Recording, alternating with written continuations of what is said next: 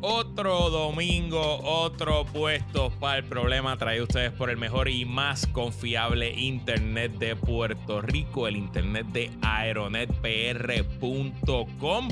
Aeronet con más de 20 años sirviendo al sector comercial en Puerto Rico, el único con un servicio 100% local y una conexión de internet rápida, confiable, de una estabilidad comprobada. Si eres dueño o dueña de negocios, si administras la red de tu lugar de trabajo y ya estás harto, harto del servicio que te da la compañía roja o azul. Cámbiate al mejor internet para los negocios puertorriqueños, el internet de Aeronet, llamando ahora mismo al 787-273-4143, 273-4143 o visita su website aeronetpr.com y recuerda que con Aeronet todo el proceso de suscribirte y dar de alta tu servicio lo puedes hacer por internet sin hablar con absolutamente nadie. Así que si eres un antipático que no te gusta hablar con la gente y necesitas el mejor más confiable internet de Puerto Rico. Llama ahora mismo al 787-273-4143. Visita aeronetpr.com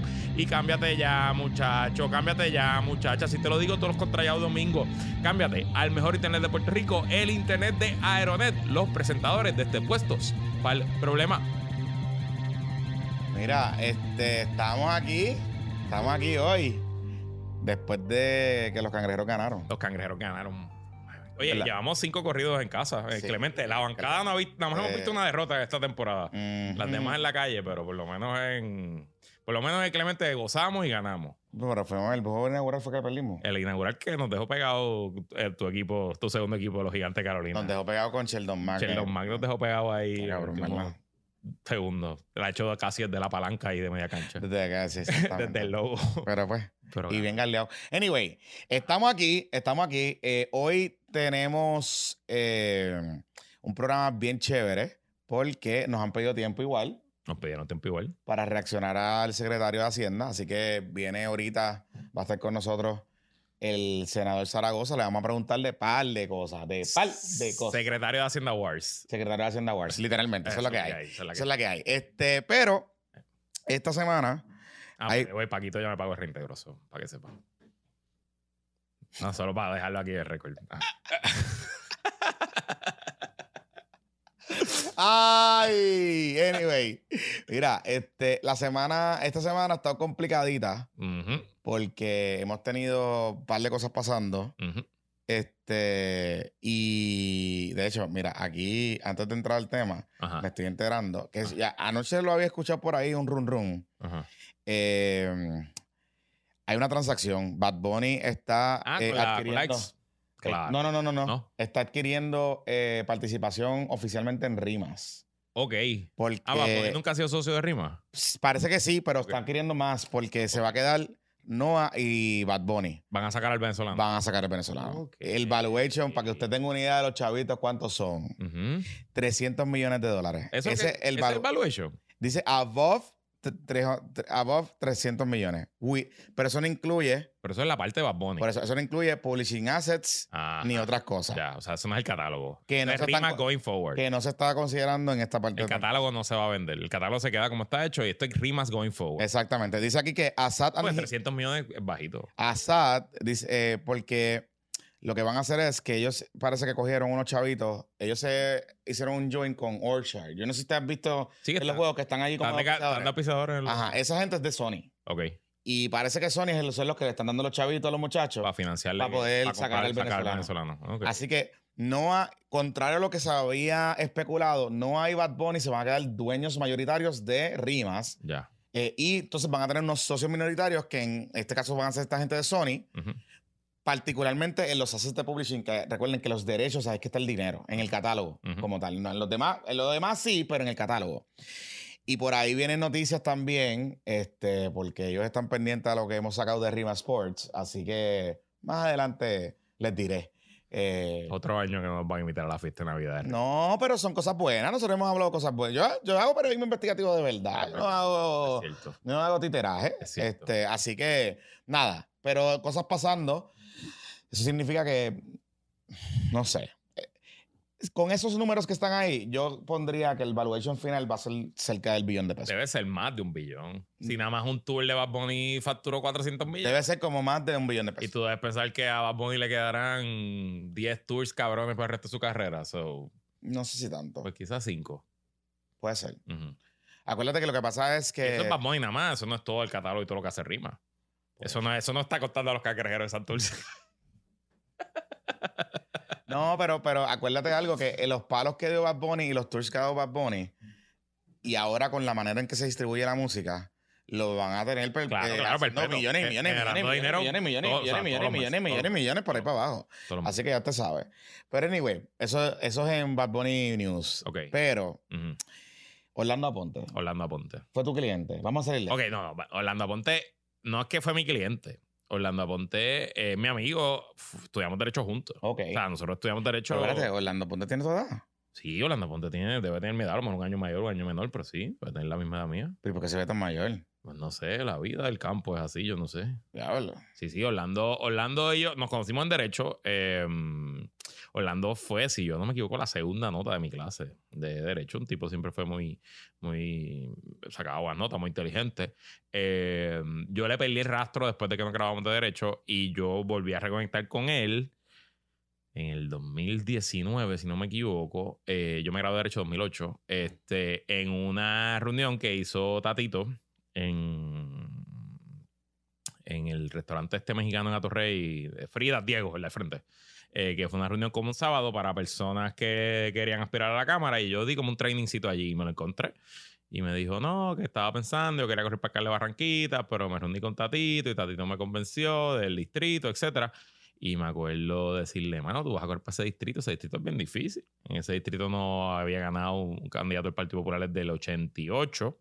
Ese era el distrito de Orayuan. ¿Te acuerdas? Orayuan y su motora. Y su motora. Em, y Orlando me dijo, pues, mano, voy para adelante, qué sé yo. Y, y al final fue mi cliente, pero un poquito. Yo creo que yo le compré un par de pautas en Facebook no debe haber sido mucho dinero, dos o tres mil pesos como mucho. O sea que él es pana. pana... sí, sí, lo conozco y siempre lo, distingo. Entonces él, eh, porque lo conozco, él era parte de mi programa. Yo tengo un, tenía un segmento conmigo, ya no lo tiene desde ayer, pero tengo un segmento conmigo todos los miércoles. Yo tengo el panel Sangre Nueva en el programa de radio que era... Sangre Nueva, cabrón. Sí, porque eran, la, eran nuevos, porque era Orlando y Mariano, ¿vale? Ese era, ese era el gimmick de la cosa, ¿verdad? Que eran legisladores que, que recién comenzaban su, su carrera política. Eh, entonces, para explicar los que no sepan el contexto de todo lo que estamos hablando, ayer era eso de las 5 de la tarde. Gary Rodríguez. En el noticiero de las noticias de Tele 11, Gary Rodríguez. Eh, en el fuetazo. En el fuetazo, público en exclusiva. Eh, que al representante Orlando Aponte, su esposa, le había presentado una solicitud de orden de protección ex parte, que eso quiere decir que va ella sola, no, que no está la otra parte en, en el tribunal, alegando Muchas barbaridades. muy, muy serias eh, de agresión, eh, peleas, peleas, amenazas. Según los documentos que publicó Gary, eh, el representante le había dicho a sus hijos que le dieran a su mamá cuando su mamá los disciplinara, que, el, macho la casa era él, este, y múltiples asuntos. la orden de protección fue emitida y también con ella vino, porque es el protocolo que se activa, pues una orden de que se le incautaron. Él tenía armas, poseía varias, varias, más de cinco armas, rifles, pistolas. Un, arsenalito, un arsenalito. Este, y esas pues también se las quitaron. Eh, importante que la orden de protección fue el 10 de agosto, de abril, y no es hasta el 20 de abril que nos enteramos por Gary Rodríguez. O sea que el representante se lo tuvo callado por 10 días porque yo presumo que tampoco nadie en la Cámara lo sabía, ¿no? Y yo creo que un poco también. Mira que aquí, oye, aquí, la, verdad que la gente está cabrona. ¿Qué dice? alguien nos comenta en Twitter. Ese van el sangre joven de Herrero, en que es la que hay, como que se va a disolver. Primero Mariano Gales, que nos declaró que en ética de la presidía, las dos propiedades son nombre para el material y ahora el macharral no la apunta. Sí, sí, el, el, panel ya no va a existir. No, ya, no va a existir. Y, también es que a veces Mariana me falta, me falla mucho. Y pues, pues sí, Orlando por lo menos. Es otra sangre nueva, porque no, Puedo buscar a dos más, sí. Tengo que buscar a José Bernardito. Este, puedo preguntarle a José Bernardo ya. Betitito, Betitito. Fíjate, voy a tratar a José Bernardo. Es que quiero. Entonces, era Betitito, Betitito sí le gustan las alianzas, a diferencia de otra gente. Y era un hombre y una mujer, era lo nítido también. Que es tan difícil conseguir. Pero hay sangre nueva de hombre y mujer. ¿Sí? Sí. ¿Lisiburgo? No, no tiene que ser Lisiburgo, pero puede ser qué sé yo. Hay una legisladora de Humacao, nueva, de PNP. Sí, sí la senadora Marisita. No, ella es de Carolina. No, no, no, senadora no, es bueno, senadora también, no. Johan Rodríguez Bebe me dice aquí. Ah, bueno, pues, sangre nueva. Pero sangre nueva, Dios. No sé, no este, No, no, anyway, hay gente. En verdad el concepto es bueno. Puede, Oye, búscate a Cheguimo, a Chepere y a... Fíjate, pudiera ser. Un Chepere. ¿Sabes qué? Podría ser William Villafaña también, que me cae bien. Puede ser William, puede ser William, puede ser... Hay gente. Hay gente. Nada, obviamente, pues esto una vez más comprueba que las personas son en público una cosa y en privado son otra. Mira, y, hay, algo, importante aquí que, tengo que, que, subrayar varias cosas. Y yo lo dije y lo dije en el programa ayer porque honestamente es lo que pienso. Eh, el partido está comiéndose la mierda con esto. Como se está comiendo la mierda con el de Ponce, se está comiendo la mierda con este caso también. Yo puedo entender la cosa esta de esperar y darle espacio y la cosa de que se tienen el derecho y todo eso, yo lo puedo entender. Pero en un país donde hay, donde matan mujeres y donde uno de los principales problemas que existe en este país es la violencia de género y la violencia contra las mujeres, la violencia macharrana y masista y misógena. Donde tú tienes un partido donde hubo gente que le dijo asesinas a mujeres. Pues yo no puedo entender cómo no existe, cómo no se puede aplicar la discreción política del liderato de ese partido para suspender y tomar medidas cautelares y suspender a esta persona. Porque. Pero suspenderlo de dónde? Porque ya lo, ya lo sacaron de todo. Bueno, pero por ejemplo, Tatito no lo había removido. Yo no sé si lo removió. Sí, pero lo removió, sí. Si, no lo había removido de la. Sí, ya, ya. Por eso, pero su expresión original no incluía la remoción de la, de la, de la, de la comisión. Se enteró anoche a las 5 de la Pero por eso, pero a, lo que voy con esto es, o sea, el tiempo exige reacciones contundentes. Si eso ocurrió, pues perfecto. Sí, sí. Pero si él ocupa algún otro puesto político dentro de la, de la institución de la colectividad, deben sacarlo. ahí, Dalmau no ha hecho nada todavía. Suspenderlo, porque yo, yo entrevisté al secretario general del partido esta mañana, Vega Ramos. Vega Ramos estaba allí como que hay que dar espacio, estos expartes, no sé qué, son ceras.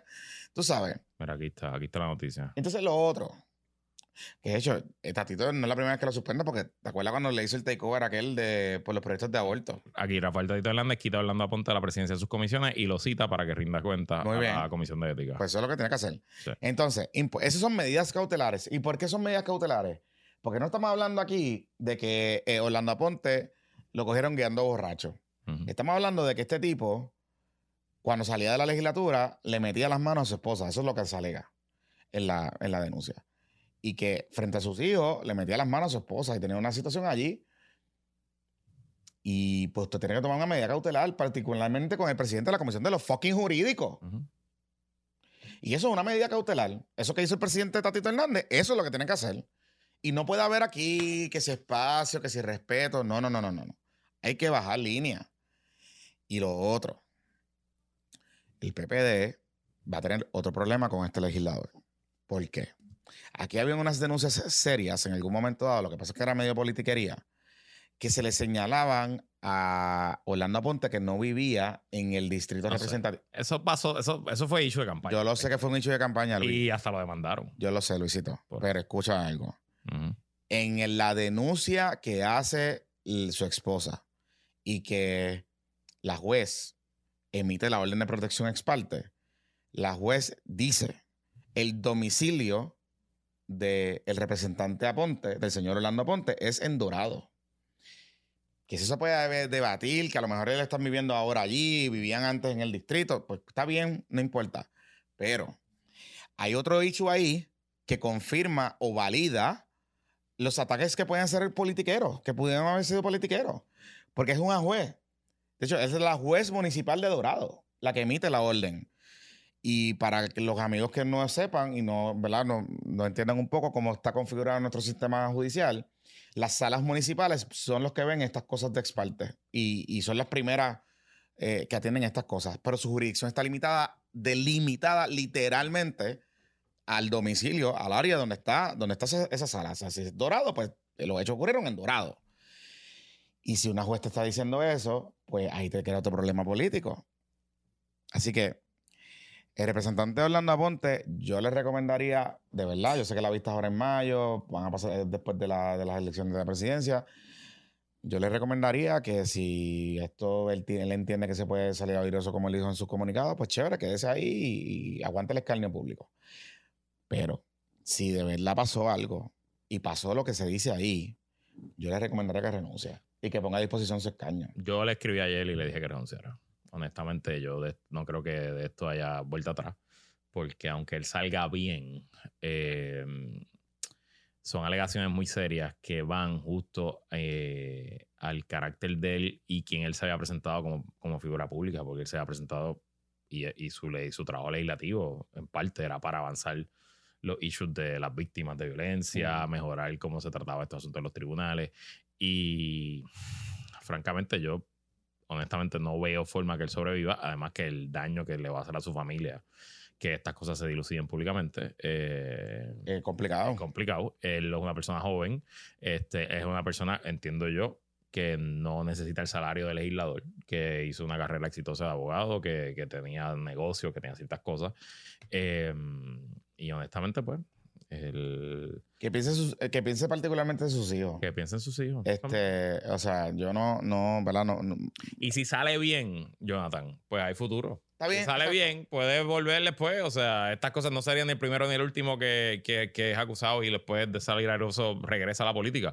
Y no estoy hablando específicamente de, casos de, de, violencia, estoy hablando de todo tipo de casos.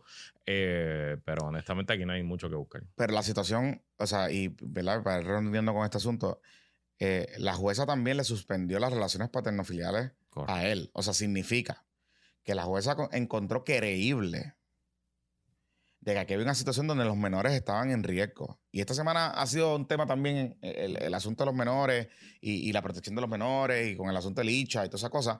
De hecho, los invito a, que escuchen, lo sacamos como un free report esta semana. Eh, un bizcochito report que hicimos con el amigo José García, que es patroncito pero es trabajador social. Y un poco lo que hicimos fue eso mismo, aclararle las dudas a la gente para que entiendan qué fue lo que pasó en el caso de Licha. Y ustedes dejen de decir disparate. Es básicamente lo que estamos tratando de hacer. Pero, mm, representante Apante, piense en sus hijos, honestamente. Los adultos, oye, problemas de adultos son problemas de adultos. La agresión en cualquier manifestación es una cosa terrible. aquí eso no se puede hacer, punto. Pero piense en sus hijos. Y, Te digo, a mí lo más que me levanta bandera es que esto pasó el 10 y nos enteramos el 20. Exacto. Porque si esto hubiera pasado el 10 y nos enteramos el 11, ok, pues te moviste rápido, pero ¿por qué esperar el 10 días? Digo, el, por él hubieran esperado seis semanas, porque si no hubiera salido por Gary, pues no sale nada. ¿Y qué pasó con el protocolo? Porque se supone que el protocolo lo que dicta es, una vez se emite la orden ex parte, se notifica, al, lugar de trabajo. al lugar de trabajo de ambos. Correcto. Que en este caso el, la que recibe, el que recibe es la secretaría. Correcto. Y sí, sí, es la secretaría del, del, cuerpo. Mm. Y lo otro fue que yo me enteré ayer porque yo empecé a preguntar.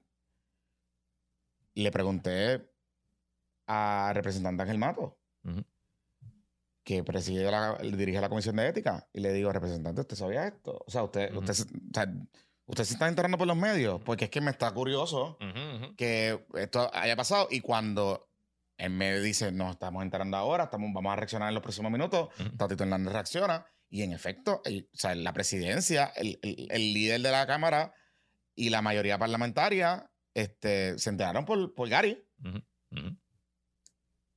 Y eso está el garete también. O sea, y está el garete desde el punto de vista de que, ¿y si hubiese pasado algo? No, y si pasa con un legislador, pues qué esperanza hay que no pase con cualquiera en la calle. Porque si en un protocolo tan sencillo como llevarle una carta al pues imagínate, entonces qué esperanza hay Correcto. un raso con una persona no legisladora. De verdad que, bueno, Increíble. Increíble. El Partido Popular necesitaba esto como yo he ido una pata en las bolas, de verdad. Esto es como llueve sobre mojado. Ta, ta, ta. Esta fue la semana del rey de Puerto Rico. Después la semana hablando a Ponte. Está cabrón, cabrón. ¿Cómo te levantas y, y, sigue siendo, te pones la pavacar encima? Pues hermano, con... Esta fue la semana también de la pelea de pavacar. Jorgito Colbert y Guillermo Santos. Ah, ¿verdad? La pelea que tú manufacturaste para rating, canto de cabrón. Eh, bueno, ese, es el, negocio. No te puedo criticar por, no te puedo criticar por hacer rating. para los que no sepan, es que en el programa de Jonathan Televisión, eh, Jorge Colbert le cayó encima a Guillermo San Antonio. Entonces, obviamente, Jonathan invitó a Guillermo San Antonio. Entonces, San Antonio le cayó encima a Colbert. Entonces, Colbert volvió y le cayó encima. Entonces, pues ya, San Antonio volverá de nuevo. No, bueno, o sea, Guillermo, el, el primero que le cayó encima fue este Jorge Colbert. Ajá.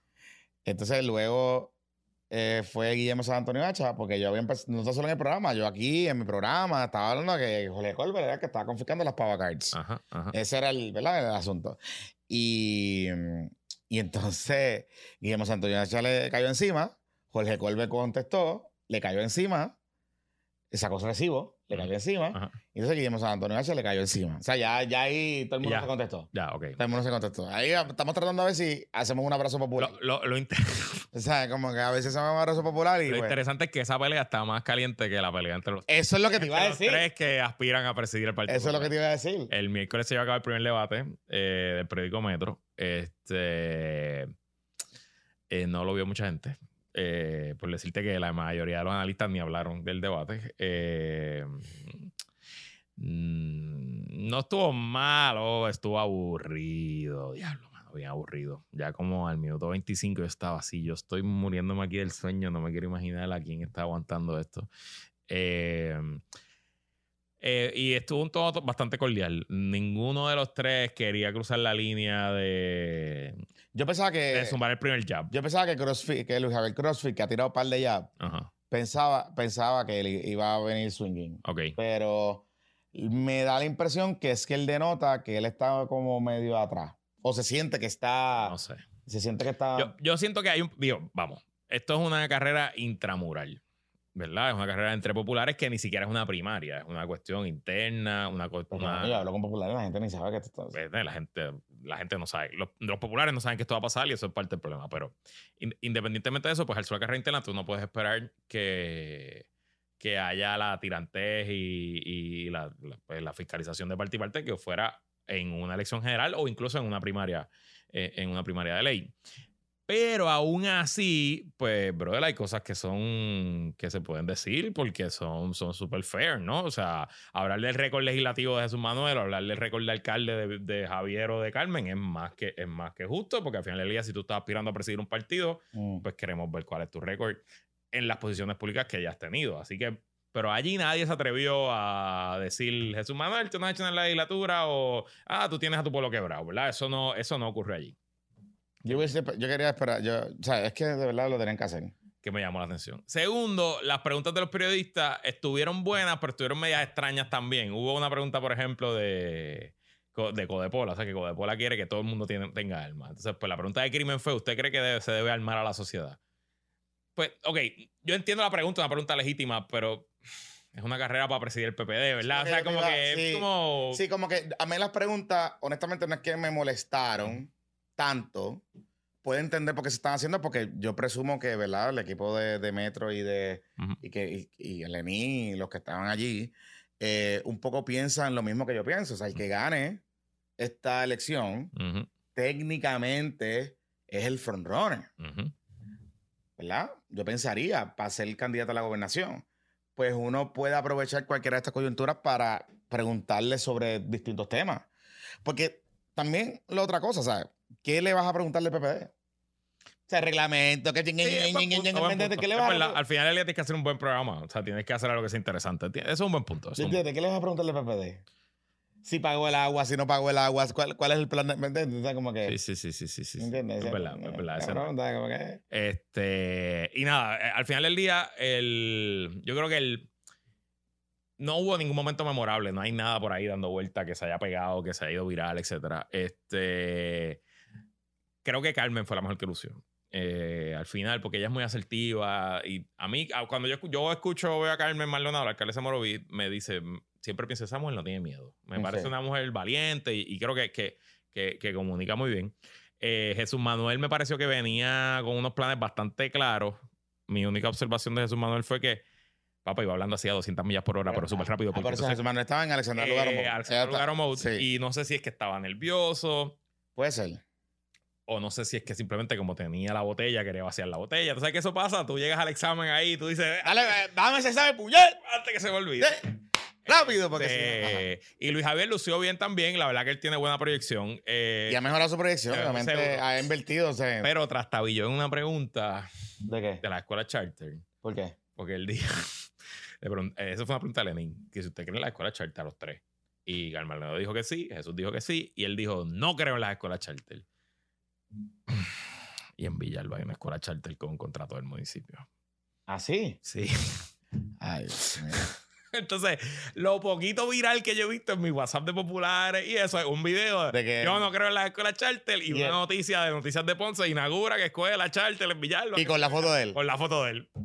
Entonces, pues, es un poco de político tradicional, ¿no? Entonces, pues no sé. De nuevo, es un debate que no veo casi nadie. La semana que viene hay dos en Telemundo, el programa Lenin, que va a ser una hora entera, no le van a dar media hora. Y eh, va a haber uno en Guapa creo que a las 8 de la noche para Normando. con Normando Valentín. Con Normando es que lo va a hacer. Así que le están dando el tratamiento full de, de candidato a pauta. Nada, pero interesante. Ajá.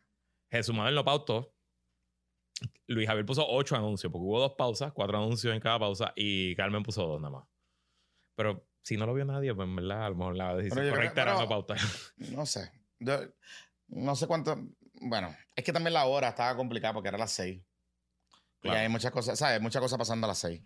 Mira, ok, vamos, vamos a hablar un poquito aquí de, de par de cosas. Usted sabe que en estos, estas últimas semanas los fondos de, de recuperación, llámese CBDR, CBDR, todas las cosas han estado en el ojo público. por, primero por el pájaro de Rodolfo Fon. Y luego por distintas razones, porque también los hermanos Pierluisi y Bueno, esta semana, una historia que un poco pasó por debajo del radar y le importaba a bien poca gente. El Nuevo Día publicó una historia relacionada a Lote 23. La historia era en que Lote 23 se iba a transformar y que iban a salir de ahí siete negocios. Lote 23 es un lugar bien hipster gentrificado en Santurce, eh, donde es un food truck park, esencialmente, eh, frente a, Ciudadela, bien cerquita donde nosotros estamos grabando aquí. Acá rato subimos palitos o Palitos y sí. par de cositas, par de cositas. Los pollitos son buenos y, el mofonquito que hacen, hay un mofonquito que hacen ahí que es bueno. Eran, eran. Por eso, por eso. Entonces cuando yo, yo le da la historia y yo digo, coño, pero se van los, se van los que a mí me gustan. Se va el pollito, que es Hen House. Se va este, el de, el de los palitos en los palitos se va. El, de, el del mofongo. El, el, de, el de, burger. Arepas venezolanas. Eh, sí. Sí. Se va todo el mundo. Se va todo el mundo. Se van los que eran cool, los, los, más nuevos. Ajá. Y Genhouse lleva ahí desde que abrió. Y Genhouse lleva ahí desde que abrió. Y se va todo el mundo. Y yo, ok, qué extraño. Qué extraño. Leo la historia y de momento hay una expresión de uno de los participantes de, de uno de los chefs, de uno de los dueños de, de, de allí. Y él dice, le preguntan, porque lo que veo es originalmente la frase que ponen en Instagram, el nuevo día. Y él dice, si yo, si fuera por mí, por lo que me dieron como parte del programa, yo no lo hubiese hecho. Porque nos reuníamos una semana, nos daban unos talleres y nos cobraban la renta. Ajá. Contrario a lo que se pensaba. yo, Ajá.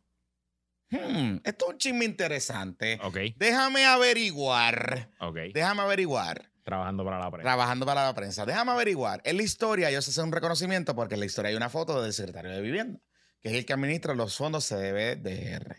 Y a la historia hablan de una incubadora que se llama Jump All In.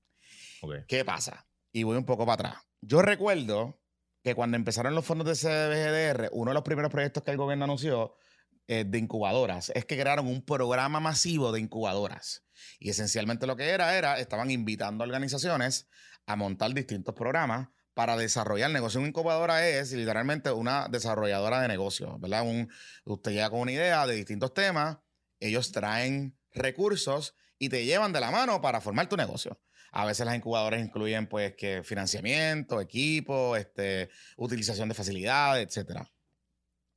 Y una de estas primeras incubadoras que anunció el gobierno fue la incubadora del Loto 23. Y yo recuerdo, esa noticia a mí me llamó la atención y me capturó mucho la atención y decía, coño, pero incubador en lote 23, porque, ¿por qué? O sea, como que... Y yo me decía mismo, coño, pero es que yo recuerdo que los requisitos de programas que son entidades sin fines de lucro y los de 23 no es sin fin de lucro. Que, que sepamos al momento no era sin fines de lucro. Estoy equivocado. Ah. Porque me puse a buscar. Porque como hacía, aquí trabajamos bien y hacemos nuestras cosas bien. Lote 23 cambió su ownership o se transformó. Ellos erradicaron eh, una LLC que se llama Lote 23 LLC y le inscribieron como una non-profit. Ok. Y de hecho, en su, en su purpose. aquí la tengo. En su propósito, lo que dicen es que para desarrollar negocios. Lote 23 LLC, compañía responsabilidad limitada, sin fin. Exacto, ¿qué pasa? Número de registro 441-721. Se pierde un poco el tracto porque parece, en el cambio que hizo el Departamento de Estado en el registro de corporaciones, si la corporación es antes de está en el sistema viejo, hay que como que decirle un, un poquito de backtracking, porque en este sistema nuevo Tú no puedes ir. O sea, te va a salir las cosas del año viejo, pero es como. Hasta el 2020 la certificación. aquí. Exactamente. Ah. Ok. ¿Qué pasa? Importante algo. ¿Por qué tú te quieres.? Porque una entidad que es un. Eh, básicamente gestiona un food truck park, va a ser un sin fin de lucro. Entonces, make any sense. No hace ningún sentido. Pero sí hace sentido. Para recibir los milloncitos del fondo CDBGDR. Ok. El gobierno de Puerto Rico le dio a su programa Jump On In, que se llama, se llama la incubadora para negocios culinarios, le dio 2.4 millones de pesos. Ok. Eh, para ese programa. Chévere. Tú dices, coño, qué cool. Ellos montaron un website donde invitaban a la gente a participar. Ok. Y en el website tenían una serie de características. Decían que el chef Mario Pagán iba a estar allí y los iba a ayudar. Y en el website ellos intiman que entre los perks que van a recibir los seleccionados para, para hacer este, participar de la incubadora era espacio para su negocio en lote 23. Ok. Y he hablado con tres personas. Tres personas. Cerca de ese negocio o cerca de esa dinámica que me dijeron que lo que le decían al principio cuando solicitaban era que incluía espacio en lote 23 sin renta. Entonces, ¿Cómo es posible? o sea, aparte de incubar, era yo te estoy dando no solo el training y la capacitación de ser un negocio de comida, sino que te estoy dando el local y el público, porque es un área de alto tráfico donde mucha gente a todas horas, horas de almuerzo de oficina, porque esto es un área comercial, horas de jangueo, pues. y aquí aceleramos, y, aceleramos tu negocio. Y tú pruebas tu concepto, aprendes y después de lo que dura la incubación, pues te vas. Y viene el próximo. Exactamente. Y no cobramos renta. Y no cobramos renta. Ajá. Entonces Ahí es que viene la parte tricky. Para aquí es que se pone la cosa interesante. Una non-profit, usted se puede inscribir como una non-profit en Puerto Rico, ¿verdad? Usted, si yo mañana le digo, señor Lebron LLC, non-profit, pues sí, qué bueno. Y el departamento de Estado hace, qué bueno, non-profit, y te da tu certificado y, dale para ahí para abajo. Ahora, para usted tener los beneficios de una non-profit, que esencialmente es que usted tiene algunos beneficios contributivos, particularmente recibir donaciones que una entidad pueda deducir para reducir su calidad contributiva donándole a esa entidad sin fin de lucro. El Departamento de Hacienda le tiene que emitir un decreto y tiene que validar que lo que usted va a hacer, en esencia, eh, tiene un fin comunitario, social, etc. Y eso es discrecional del departamento. El departamento y el secretario, o la secretaria, o el que esté allí, emite ese decreto, pero el departamento puede pedir información adicional a la solicitud. Y ahí es que se pone interesante. Yo me puse a indagar y averigüé que los amigos del lote 23, cuando se está acercando el tema este de la incubadora, empiezan a cabildear en Hacienda para conseguir un decreto de ser una entidad sin fin de lucro, contributivamente hablando, para que tuviese su trato contributivo como una sin fin de lucro. Ok. Y que cuando se va a Hacienda y Hacienda empieza la evaluación, Hacienda levanta unos flags y levanta serias dudas. Que serían las dudas que yo no soy contable, yo no soy CPA, pero yo, yo puñeta, debo pensar. Estoy recibiendo una solicitud aquí de una entidad sin fin de lucro que lo que administra es un food truck park. What? O sea, ¿dónde está, ¿dónde está el ánimo de apoyo comunitario, servicio a la comunidad? Eh, ¿Cuál es el fin social de esta entidad? Así que Hacienda levantó una, serie de objeciones eh, cuando estaba calificando esa solicitud, pero Lote 23 consiguió eh, a través de distintos canales, cabildear efectivamente, incluyendo con impulsos del, del propio departamento de la vivienda, porque ya habían ido al otro lado a presentarle la iniciativa de la incubadora culinaria y logran que se les emita el decreto contributivo, o sea, no decreto contributivo, que se les certifique como una entidad sin fin de lucro a los fines del Código Contributivo de, Renta Interna de Puerto Rico. Así que, ¿qué pasa? Que una de las cosas y uno de los argumentos que Hacienda le estaba levantando a ellos es, yo no te puedo a ti eh, validar como una sin fin de lucro porque tú cobras renta. Mm. Y la renta, por su naturaleza, es un ingreso. Y tú no eres dueño de la propiedad pues necesito saber, o sea, ¿por qué, estás cobrando renta? Y ellos le hicieron una representación al Departamento de Hacienda. Esto es lo que me cuenta, de que ellos no iban a cobrar renta. De que parte de, la, de la conversión a una LLC sin fin de lucro, su fin social era desarrollo de negocios culinarios y que parte era que utilizar el espacio y la renta o sea, no cobrar la renta para acelerar esos negocios culinarios. Así que esto se pone complicado. Porque hay una declaración en el periódico ya, públicamente, de un participante del, de la incubadora diciendo que ellos le cobraban renta. Alguien le cobró la renta a esta gente. ¿Dónde están esos chavos? ¿Cómo se están imputando esos chavos? Están rindiendo los informes porque recuerde algo, cuando usted, entidad sin fin de lucro, el Departamento de Hacienda le dice, usted es una entidad sin fin de lucro, pero tiene que cumplir con estos requisitos. Eso incluye unas auditorías y unos informes. Tienes que practicar informes todos los años y planillas. Y planillas y todas esas cosas. Y derechos anuales en el Departamento. Y derechos, todas esas cosas. Por lo menos en, el Departamento de Estado están al día. Están al día, están al día. En el Departamento de Hacienda yo no sé. Yo no sé. Yo no sé. Y en el Departamento de la Vivienda, yo no sé, porque esto ahora está levantando un par de banderas, porque el argumento que ellos le han dicho, parece que organizadores de, la incubadora a varios, como argumento para defenderse es que los fondos CDBDR no le permitían a ellos costear la renta. Claro que no permitían costear la renta. Claro que no la permitían porque el lugar no es de ellos. O sea, ellos, ellos le están pagando una renta a alguien, al dueño del lote. A menos que le hayan transferido el ownership a esta entidad, que no lo sabemos. Que no lo sabemos. Ah, aquí va a venir un ley 22 y va a comprar el lote 23 y va a gentrificar a los gentrificadores. ¿No? Ok. Pero espérate, que esto se pone mejor. Ah, falta. Claro, claro, claro, claro, claro. Porque es que aquí, ¿sabes? No le podemos pasar la mano a nadie. Parte del modelo que tenían, que tienen los operadores del lote 23 es que ellos son eh, dueños de los espacios, te los permiten utilizar allí, pero en algunos espacios te alquilan los espacios y te alquilan los equipos. Básicamente tú compras, haces la compra. Pero en algún momento dado le estaban exigiendo también a algunos de los vendors allí comprar a ciertos vendors autorizados por el lote. Que resulta que eran Pichel y Cachel de la gente que estaba operando el lote. Lo que se especula es que con los 2.3 millones de pesos que recibieron para la incubadora, básicamente esto fue un subsidio para la operación porque coincide con el periodo de pandemia que el lote 23 estuvo cerrado mucho tiempo y solamente operaba de manera parcial. Enviando, o sea, comida, pues, lo que sea. de hecho, ellos montaron como su propio cosa de delivery. Pues aquí, en esta área, etcétera. Así que ¿Qué les quiero decir con esto? Pónganse al día y búsquense un contable y búsquense las cosas porque están mirándolos de cerca. De hecho, pusieron, abrieron, me llegó, me llegó que abrieron una plaza en LinkedIn, están buscando un CPA. Ah, sí. Para poner las cosas al día, parece. Qué bueno. Este, porque parece que la auditoría viene. Parece no. Les puedo asegurar que la auditoría viene.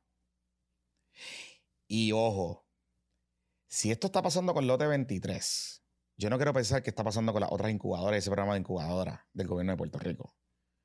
¿Cuántos kioscos y rackets se montaron aquí para que el gobierno de Puerto Rico, con un fin legítimo, yo no estoy aquí, o sea, yo creo que es una buena idea. O sea, yo, de, de verdad, honestamente, yo creo que es una buena idea. Pero aquí hay gente que se dedica a hacer eso. Aquí hay organizaciones probadas piloto 50. No, Paralel tiene. Paralel. pero Paralel tiene chavo CBDG. Por eso, por eso, pero, por eso pero, menciono ejemplos. O sea, Paralel, este, la gente de Guayacán, eh, los amigos que están allí en Engine, en, en Bayamón, el centro de Sila que tiene un track record magnífico.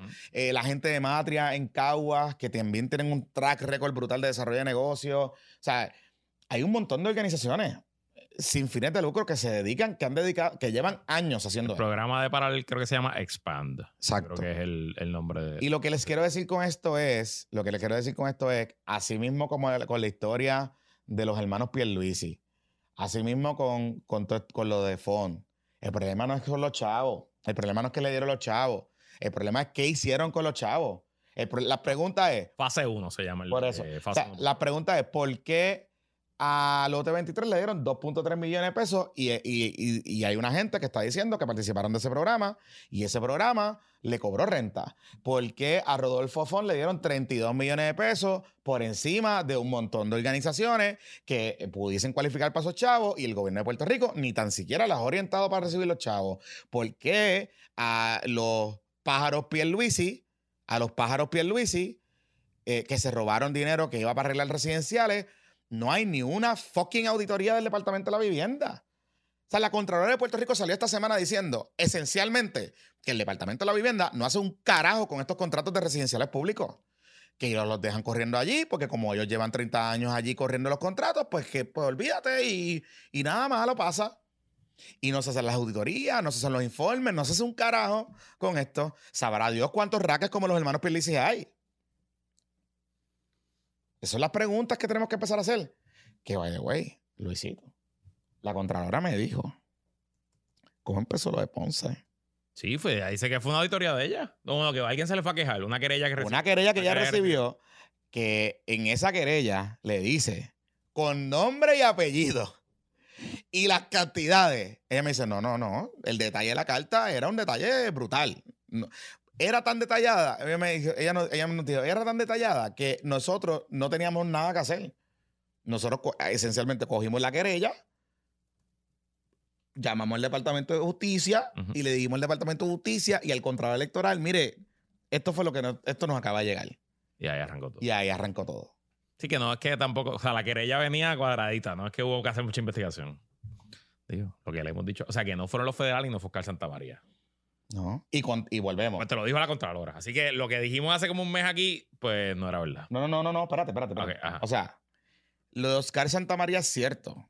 O sea, los, el tip de Oscar Santamaría Pero no fueron los federales los que le pasaron a justicia el expediente. No. Ya. Coincide. Porque te acuerdas que yo les estoy explicando que habían dos tractos. Había el tracto de Santa María y había un tracto local. Ya, ya, No sabíamos, lo que no sabíamos era cómo había llegado, cómo se había activado el tracto local. No, o sea, no sabíamos. Sabíamos que, que existía una querella y qué sé yo, pero no habíamos tenido el detalle hasta que esta semana la Contralora me dijo que en esencia sí, me dice, sí, nosotros recibimos una carta, una cartita, una, mm, una eh, ella me dijo, es una querellante, pero que esencialmente la el querellante hizo una carta eh, donde detallaba lo que estaba pasando, explicó el esquema. Ella dice que de la propia carta se desprende que los estaban amenazando o presionando y puso con nombre y apellido y con su puesto a, todo el mundo que le estaban pidiendo los chavos y la cantidad de dinero que le estaban pidiendo.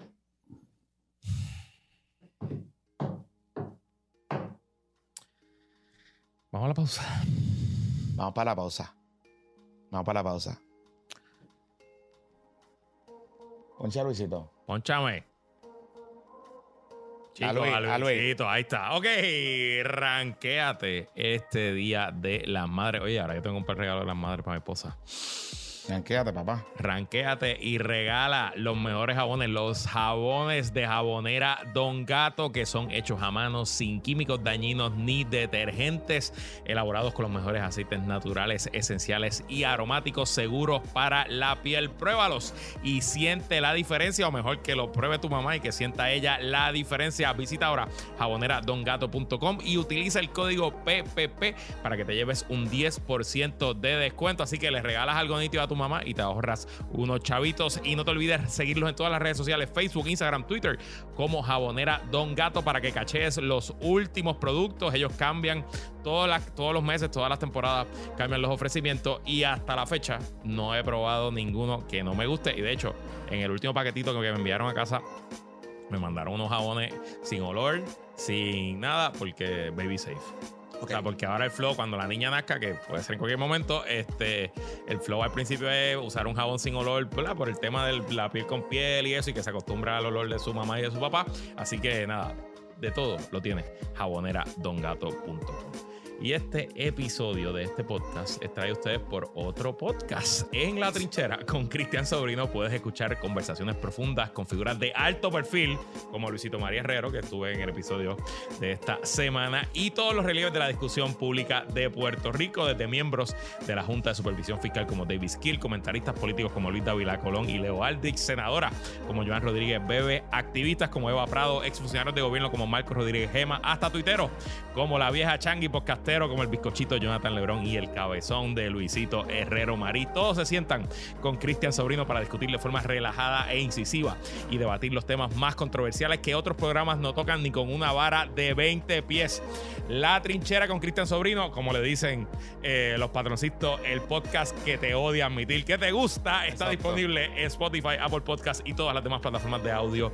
Suscríbete y atrévanse a entrar a La Trinchera con Cristian Sobrino. Y ahora de regreso a este podcast, Puestos para el Problema. Bueno, amigos, eh, continuamos aquí en Puestos para el Problema. Esta, estas dos semanas, Luisito, ha estado interesante. Han pasado muchas cosas. Eh, muchas. Y las que faltan por pasar. Sí. Hay guerra de reintegro. Hay guerra de reintegro. De quién paga reintegro y quién no lo paga. O sea, eh, ahí, ahí con reforma contributiva Wars, aparentemente también. También. Este, y pues, nada, la semana pasada usted sabe que estuvo con nosotros el secretario del Departamento de Hacienda, Francisco Pared, y nos dijo un par de cosas. Le cayó arriba que hay dramita también con eso, porque ya me escribieron de la liga y creo que vamos a tener al presidente por ahí, pero este, hablo de la Liga del BCN, hablo de nuestro evasor contributivo favorito, Cris Agrón, Este, que todavía no le ha enviado los chavitos, eh, procedido a viajar.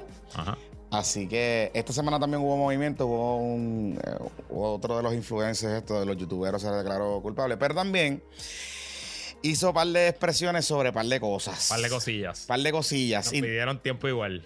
De momento, o sea, nos pidieron tiempo igual. Entonces, pues yo dije, pues está bien. Aquí no rige esa regla porque esto es internet nada más. Sí, pero nosotros nos gusta el calentón. Estamos pues, puestos por el problema. Pues exacto. Así que eh, la persona que nos pidió el tiempo igual está aquí. Y es el senador Juan Zaragoza. Y le damos la bienvenida. Bienvenidos a Puestos por el Problema. Gracias, gracias. Bienvenido de nuevo. Bueno, no es la primera vez porque él estuvo, usted ha estado. Principio, Exacto, sí, cuando estábamos allá en la Rumble. No que grabamos en una oficina más chiquita. estábamos en video y eso, no estábamos en los millones. Pero le mandamos la 480. Yo lo iba a decir, pero. Eh, sí, sí. Pero nosotros enviamos los chavos.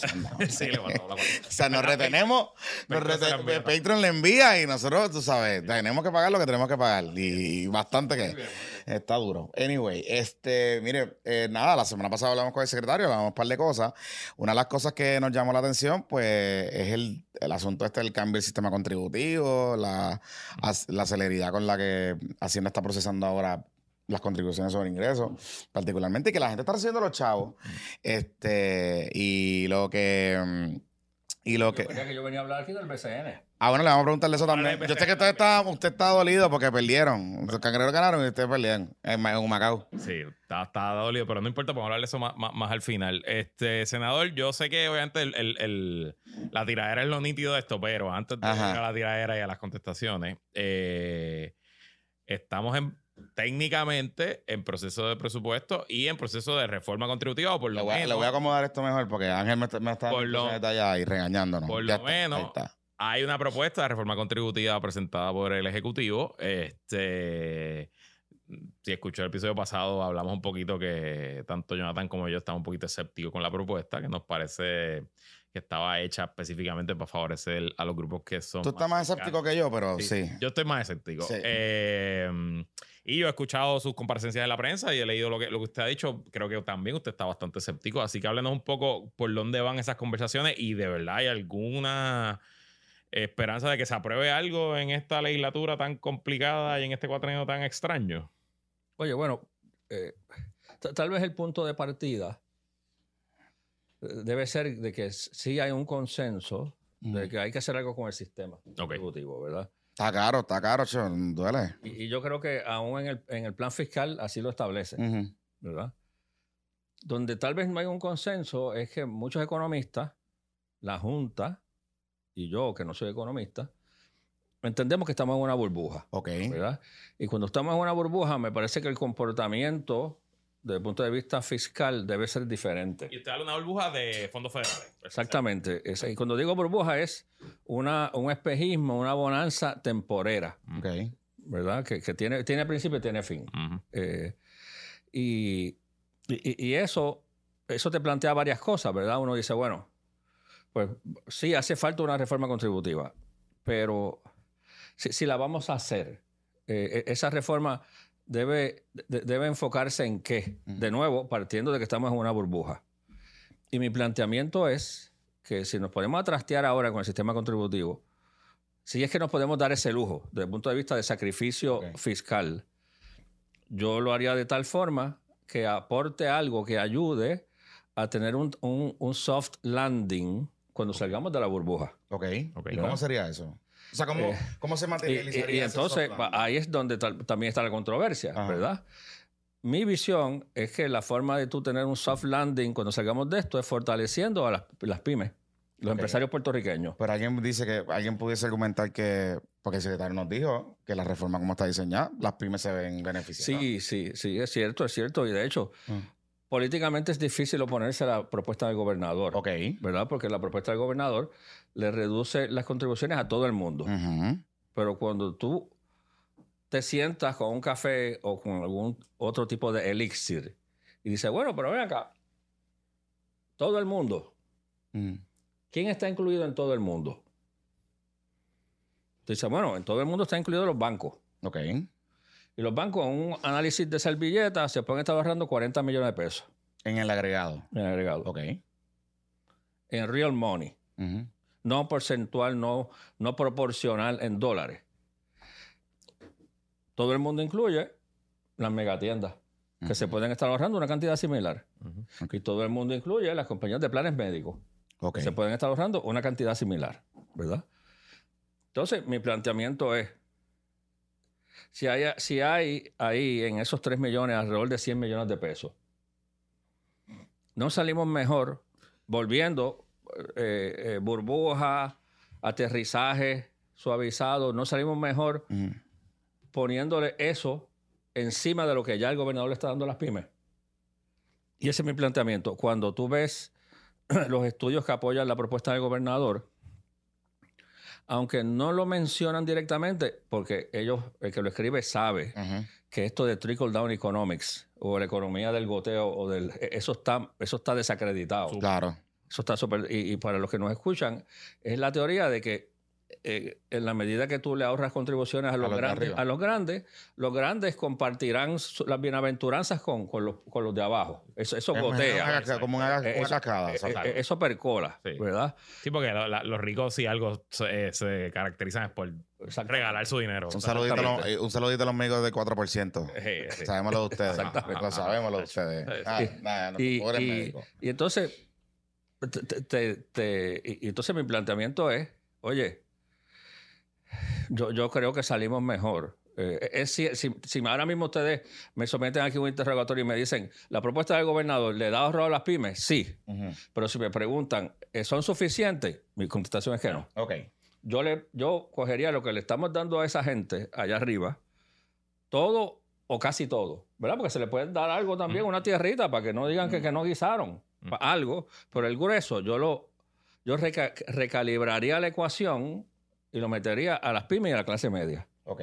Y esa es mi propuesta. Entonces, eso es lo que ha, provocado ataques de que yo puse las cruditas, que yo no estaba allí cuando eso, que yo me, robé los reintegros. Al otro día alguien había en las redes acusándome de la vampirita. Mira, rayo. también.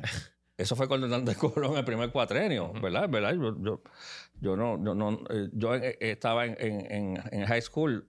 En esa época yo estaba preocupado por el garadiábolo No sé si tú te acuerdas, que aquello que, que era una criatura. ¿Qué es eso? Una, una, criatura que dicen que rondaba por el yunque. Eh, antes de hecho, chupacabra. El caradiablo es el, abuelo del chupacabra. Sí. Okay. Wow. Nosotros somos chupacabra para acá. Pues, deep pues, sí, sí, es un deep cut. Yo nunca había escuchado eso. Yo conocía al vampiro moca, pero el caradiablo. Todos esos son de la misma familia. Nunca había escuchado eso. Pues, pues todo eso ha provocado estos ataques y nadie me ha contestado la pregunta. Pero, la pregunta mía es, ok, ¿Tú crees en Trickle Down Economics? Pues defiéndelo. Pues pero, tira para adelante. Pero vamos a ser bien específicos. ¿Usted le ha hecho la pregunta al secretario? Eh, ¿Directamente? No, no se la ha hecho directamente. ¿Y, ¿O le ha pedido la información? Ah, le he pedido, sí, sí, ah. sí.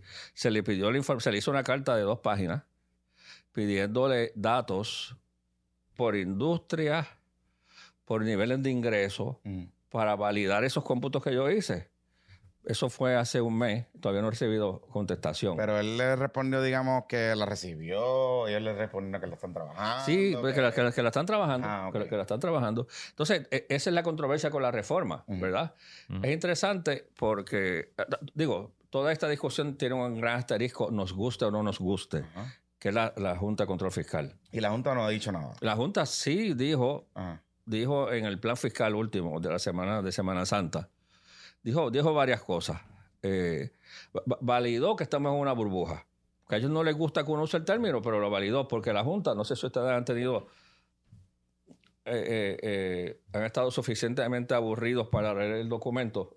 Pero, Hemos leído los sumarios. pero el plan fiscal nuevo. no, no. Mentiría si te digo que me vi exacto, todo conseguiste, conseguiste un Cliff Note. Conseguí un Cliff Note. Conseguí a ChatGPT que lo leyera por ah. mí y me lo resumiera. Ajá, pues, pues, un PowerPointcito por ahí que está corriendo. La, la, Junta, y esto me lo había dicho Mojica hace como un mes y pico. Eh, hace Mojica es el nuevo director. Sí, el nuevo director. Hace una gráfica donde eh, eh, computan el, el, crecimiento de la economía de Puerto Rico en los pasados cuatro años. Mm incluyendo este.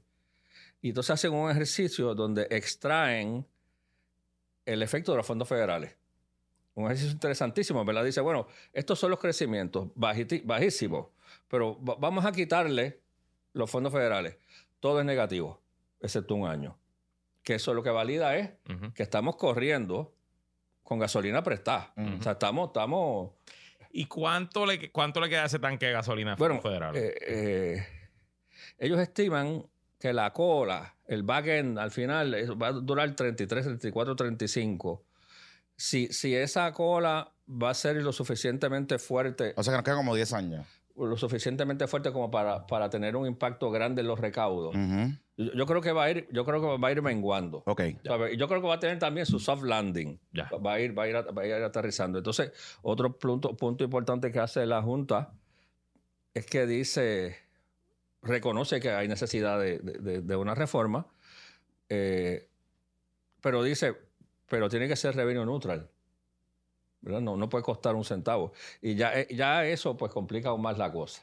Pero cuando te dice que no puede costar, pues lo que te está diciendo es, pues identifícame de dónde. Pero yo, recuerdo que, y, se lo pregunté al secretario aquí y antes, cuando estuve explicando su reforma contributiva, que él me decía, nosotros estamos tratando, vamos a convencer a la Junta, y tenemos los argumentos suficientes para convencer a la Junta, de que cambie la definición de revenue neutral y que la convierta en que utilice las herramientas de eficiencia de bajo, ¿verdad? Reducción en el costo gubernamental y los ingresos que vamos a, proponer y que se van, y la actividad económica que se va a llegar a través de esta propuesta. Eh, en la conversación que usted ha tenido con Mójica, ¿eso ha pasado? O sea, ¿eso se ha planteado que él le haya dicho? Sí. Eh, y él está muy eh, convencido. No, él, reconoce que hay una distinción entre revenue neutral y fiscally neutral, ¿verdad? Revenue es, cuando te dicen revenue neutral, revenue son ingresos. Y lo que te quiere decir con eso es, si le quitas, si quitas ingresos a alguien, tienes que añadirle los ingresos. Sí, los que buscar por otro lado. Pero en la misma categoría de ingresos. Ok. Cuando te dicen fiscal neutral, es que tú puedes cortar contribuciones y, para quedar even, puedes cortar gastos también, ¿verdad?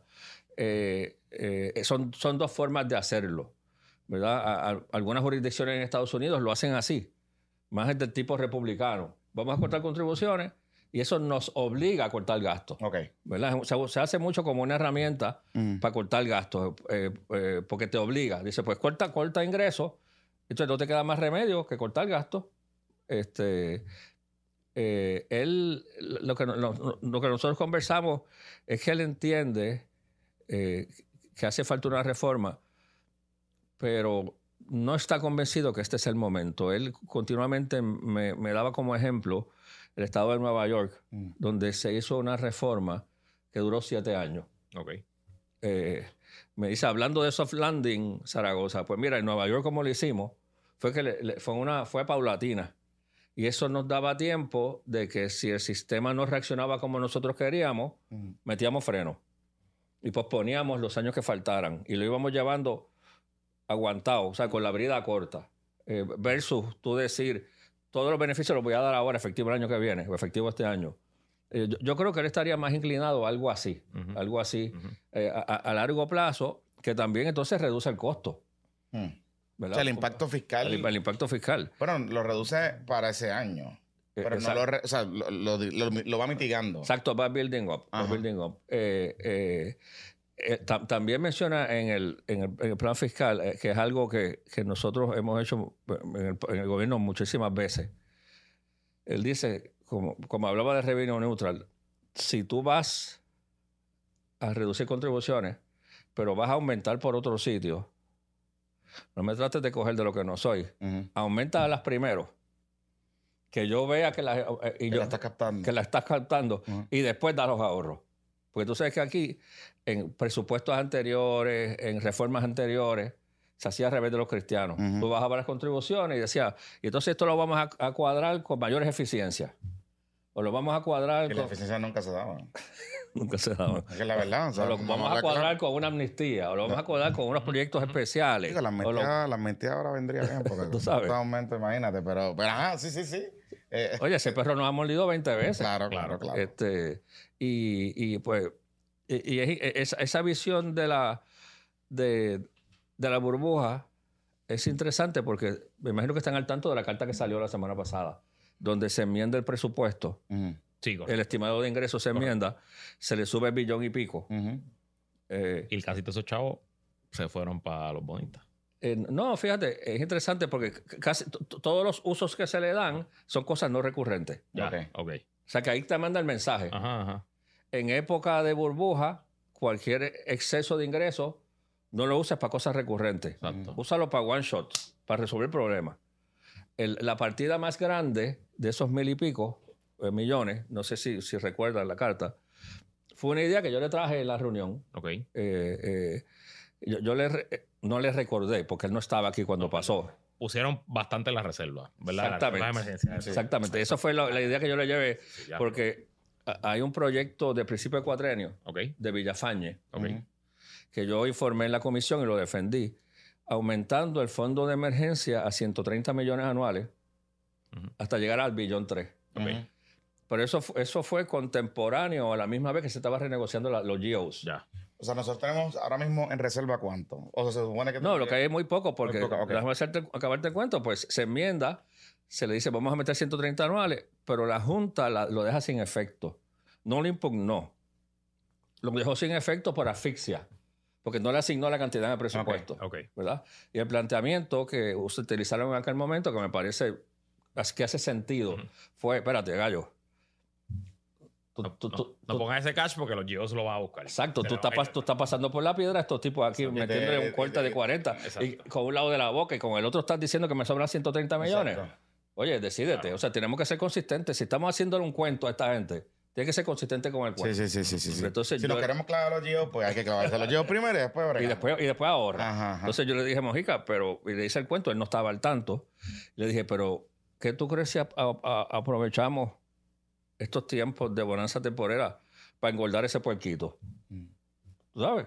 Pues porque hace sentido, aunque le dije, el concepto de ahorro en Puerto Rico a nivel personal y a nivel nacional puede ser un concepto Complicado. Complicado, ¿verdad? Este, y entonces nos hicieron caso y cuando sale la carta le asigna 650 millones. De cantazo. Que es el, funding de cinco años.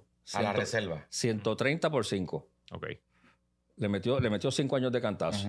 este, pero, pero recurrentemente le van a meter. Le van a seguir metiendo 130. Hasta 1300. Porque para mí lo ideal, lo ideal sería.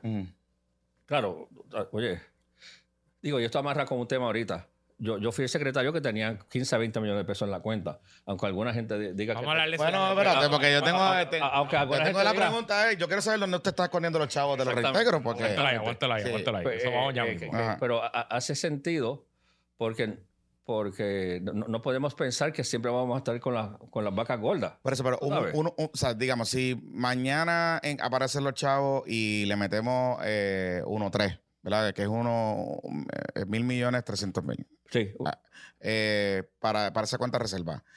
¿Qué cushion le generaría al gobierno esa cuenta? O sea, ¿qué, qué, eficiencia operacional o qué pudiésemos resolver con esa cuenta reserva tan grande? Para darte, a eso era lo que iba. Para mí lo ideal, mm. que es el próximo paso con la Junta, es que el numerito mágico ahí para mí es 3.5 billones. Y tú dices, ¿y de dónde lo sacaste? 3.5 mm. es la suma del servicio de la deuda de un año más el servicio de las pensiones de un año. Ok. 2.3 de pensiones, PayGo, y 1.2 de deuda. Okay. Si nosotros podemos salir de esta bonanza temporera con unos ahorritos equivalentes a un año de servicio de deuda y a un año de servicio de pensiones, yo creo que eso nos va a dar una tranquilidad de que si, si se cae el, planeta. mundo, el planeta, si, si, el, litro, el litro de gasolina sube a 3 pesos, si el Prime sube a 22%, como estaba cuando yo estaba estudiando, eh, pues ah, tenemos un año ahí de cushion. Ahora, si el, millón tres, el billón tres, pues basado en esos mismos números, te da para el servicio de deuda de un año. Ok. O, te da para cubrir servicios esenciales. Eh, pero el planteamiento es que de esta, de, esta bonanza temporera, oye, el perro no nos puede morder dos veces. Claro. O sea, tenemos que. Ah, tiene que haber aquí un learning curve, coño, porque o sea, no puede ser. Tenemos que Mire, secretario, ¿dónde usted está escondiendo los reintegros de la pues, gente? Bueno, vamos, a recordar. Aquí el secretario de Hacienda vino a decir, ¿verdad? Que pues que hay liquidez, que hay chavitos, que se están pagando los reintegros y que había gente que decía, fue un no mention, pero evidentemente estaba hablando de usted que cuando habían 15 o 20 millones de pesos, él creía que simplemente no estaban buscando bien el dinero. Que, le, que, podían hacer decía que si tú te logueas a mi banca online y ves los chavos ahí, pues... Que básicamente sugería, él sugería que había, que había chavos en otros lados que se podían transferir. se podían mover. En, so many words. Sí, eso fue una evaluación que se hace basado en el estado financiero de junio 30 del 16. Y eso es como tú hacer una evaluación de lo que sufrió una familia en el huracán María basado en una foto de la casa. ¿verdad? Yo te puedo hacer una foto de la casa y tú me puedes decir, ah, pues mira, esa gente no la pasó tan mal. Pero te van a decir, bueno, que tú no estabas ahí, ¿verdad? A lo que voy es lo siguiente, mira, y yo me alegro que se haya traído el tema. Porque ¿Cuántos chavitos había en caja en ese momento? Habían 15, habían, bueno, primero, el estado financiero del gobierno de Puerto Rico es un estado financiero que incluye todas las unidades componentes, que es un término que él usa en la conversación, que se usa en la conversación, que para el oído no educado en temas financieros no significa nada. Para el oído educado significa energía eléctrica, acueducto, UPI. Él seguro. y recuerdo la conversación, él decía que él sugirió que de las unidades componentes había catch Exactamente. Que, pues, se podía utilizar para, digamos, eh, crear algo como un préstamo entre, entre unidades. Eh, eh, esos 3 mil millones incluyen... y pensiones, presumo, ¿no? hay, hay, hay, varias cosas, mira. en, en como, como es que esto, esto fue un novelón. Mm. las cuentas que el secretario tiene, que hoy tiene Hacienda en la banca privada, las abrí yo. Porque Sí, tengo unos minutitos para dar un mm. poquito de, background aquí, ¿no? y no, y no eh, mira, vamos a darle para atrás el tiempo. Vamos a ubicarnos noviembre, diciembre de 2015. Ya Alejandro había dicho que no podemos pagar la deuda. No, todavía. Ya había salido el artículo de Barons que había puesto a todo el mundo financiero en alerta de que esto quedaba para el boquete. Ya estábamos con un poco de problemas de cash. Y ya se estaba hablando en el Congreso de una junta promesa no se había radicado ni nada, pero ya estaba, ya estaba eso dando vueltas por ahí. Entre el 2016, a principios de 2016, nosotros hacemos default en unas obligaciones secundarias, por llamarlas así, porque no eran GOs. Esas eran la, aquella de de edificios públicos y otras públicos y, y, lo de la azucarera, creo que era, una cosa así que sí, sí, sí, lo recuerdo. Exactamente. Yo, era secretario, pero yo era miembro de la Junta del Banco Gubernamental de Fomento. Eh, eh, todos nuestros depósitos estaban en, el Banco Gubernamental. Eh, entre el 16, en la Junta se empieza a tener una preocupación con la liquidez del banco, ¿verdad?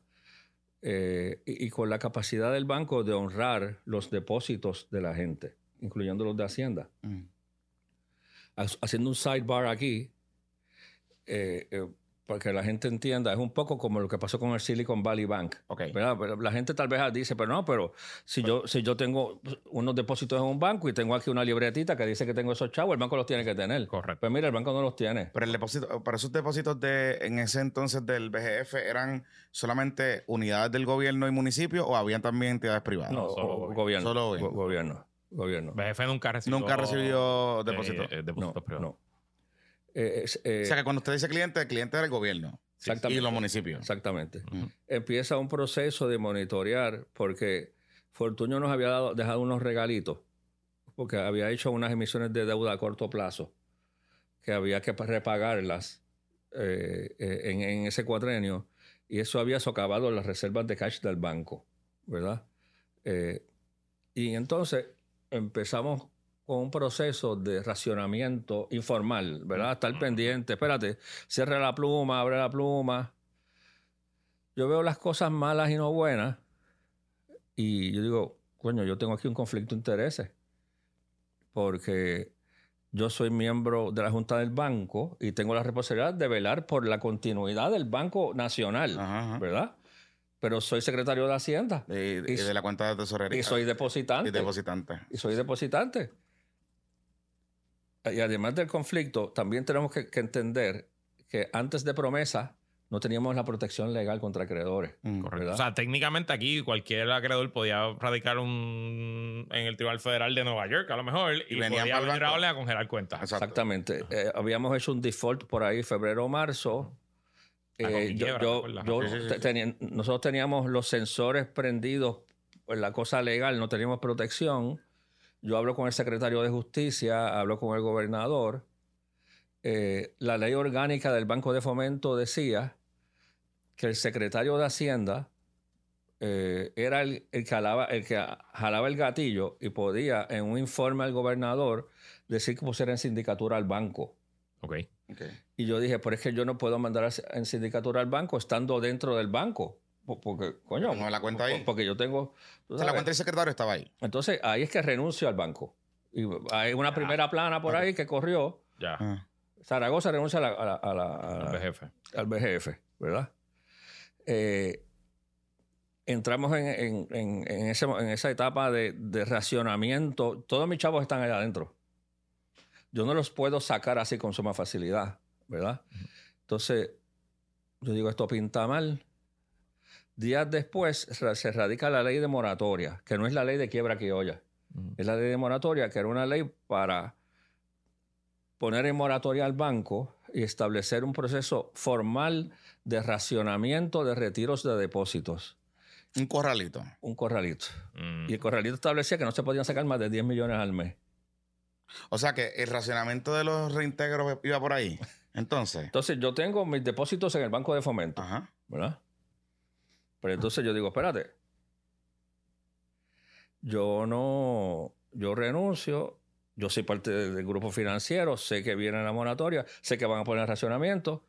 Yo digo, a mí, está bien, me pueden acusar. yo no quiero que a mí me acusen de sacar chavo. Pero yo no voy a depositar más chavo. Ya. Mm. Porque yo no voy a depositar cosas que yo no pueda sacar después. Tú sabes, porque oye, todo tiene su límite. Sí, sí. Entonces, yo salgo corriendo y hago un inventario de las cuentas que se habían abierto bajo Tocquell, ¿sabes? Mm. Por allá. Y eran 600 y pico de cuentas de banco. Del BGF. Del BGF. En el, o sea, de, en el BGF, Hacienda en el BGF. Y ahí habían diferentes tipos de cuentas. Cada ley tenía su, cuenta, me imagino. Sí, y había muchas cuentas de fondos federales. Ya. Ah, ok. Que, que eso es peor porque eso sí que te lo congelas ahí. Y pregúntale al alcalde de Yauco. Ajá. Eh, habían varias cuentas con cientos de millones de pesos de escrow accounts.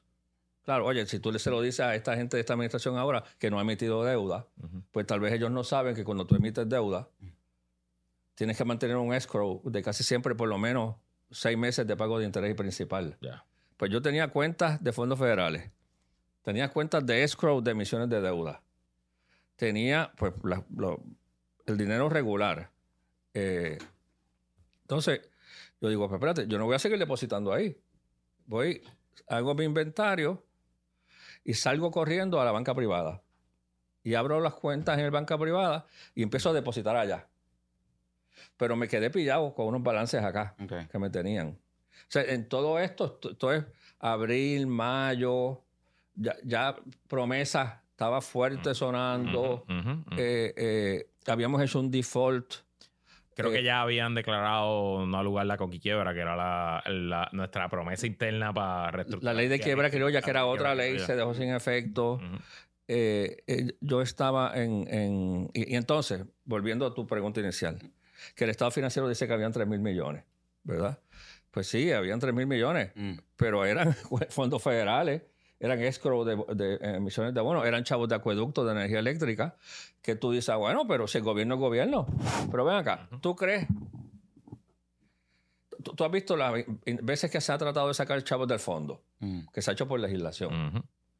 Pero tienes que entender que hay corporaciones públicas y hay corporaciones públicas. El fondo no emite bono.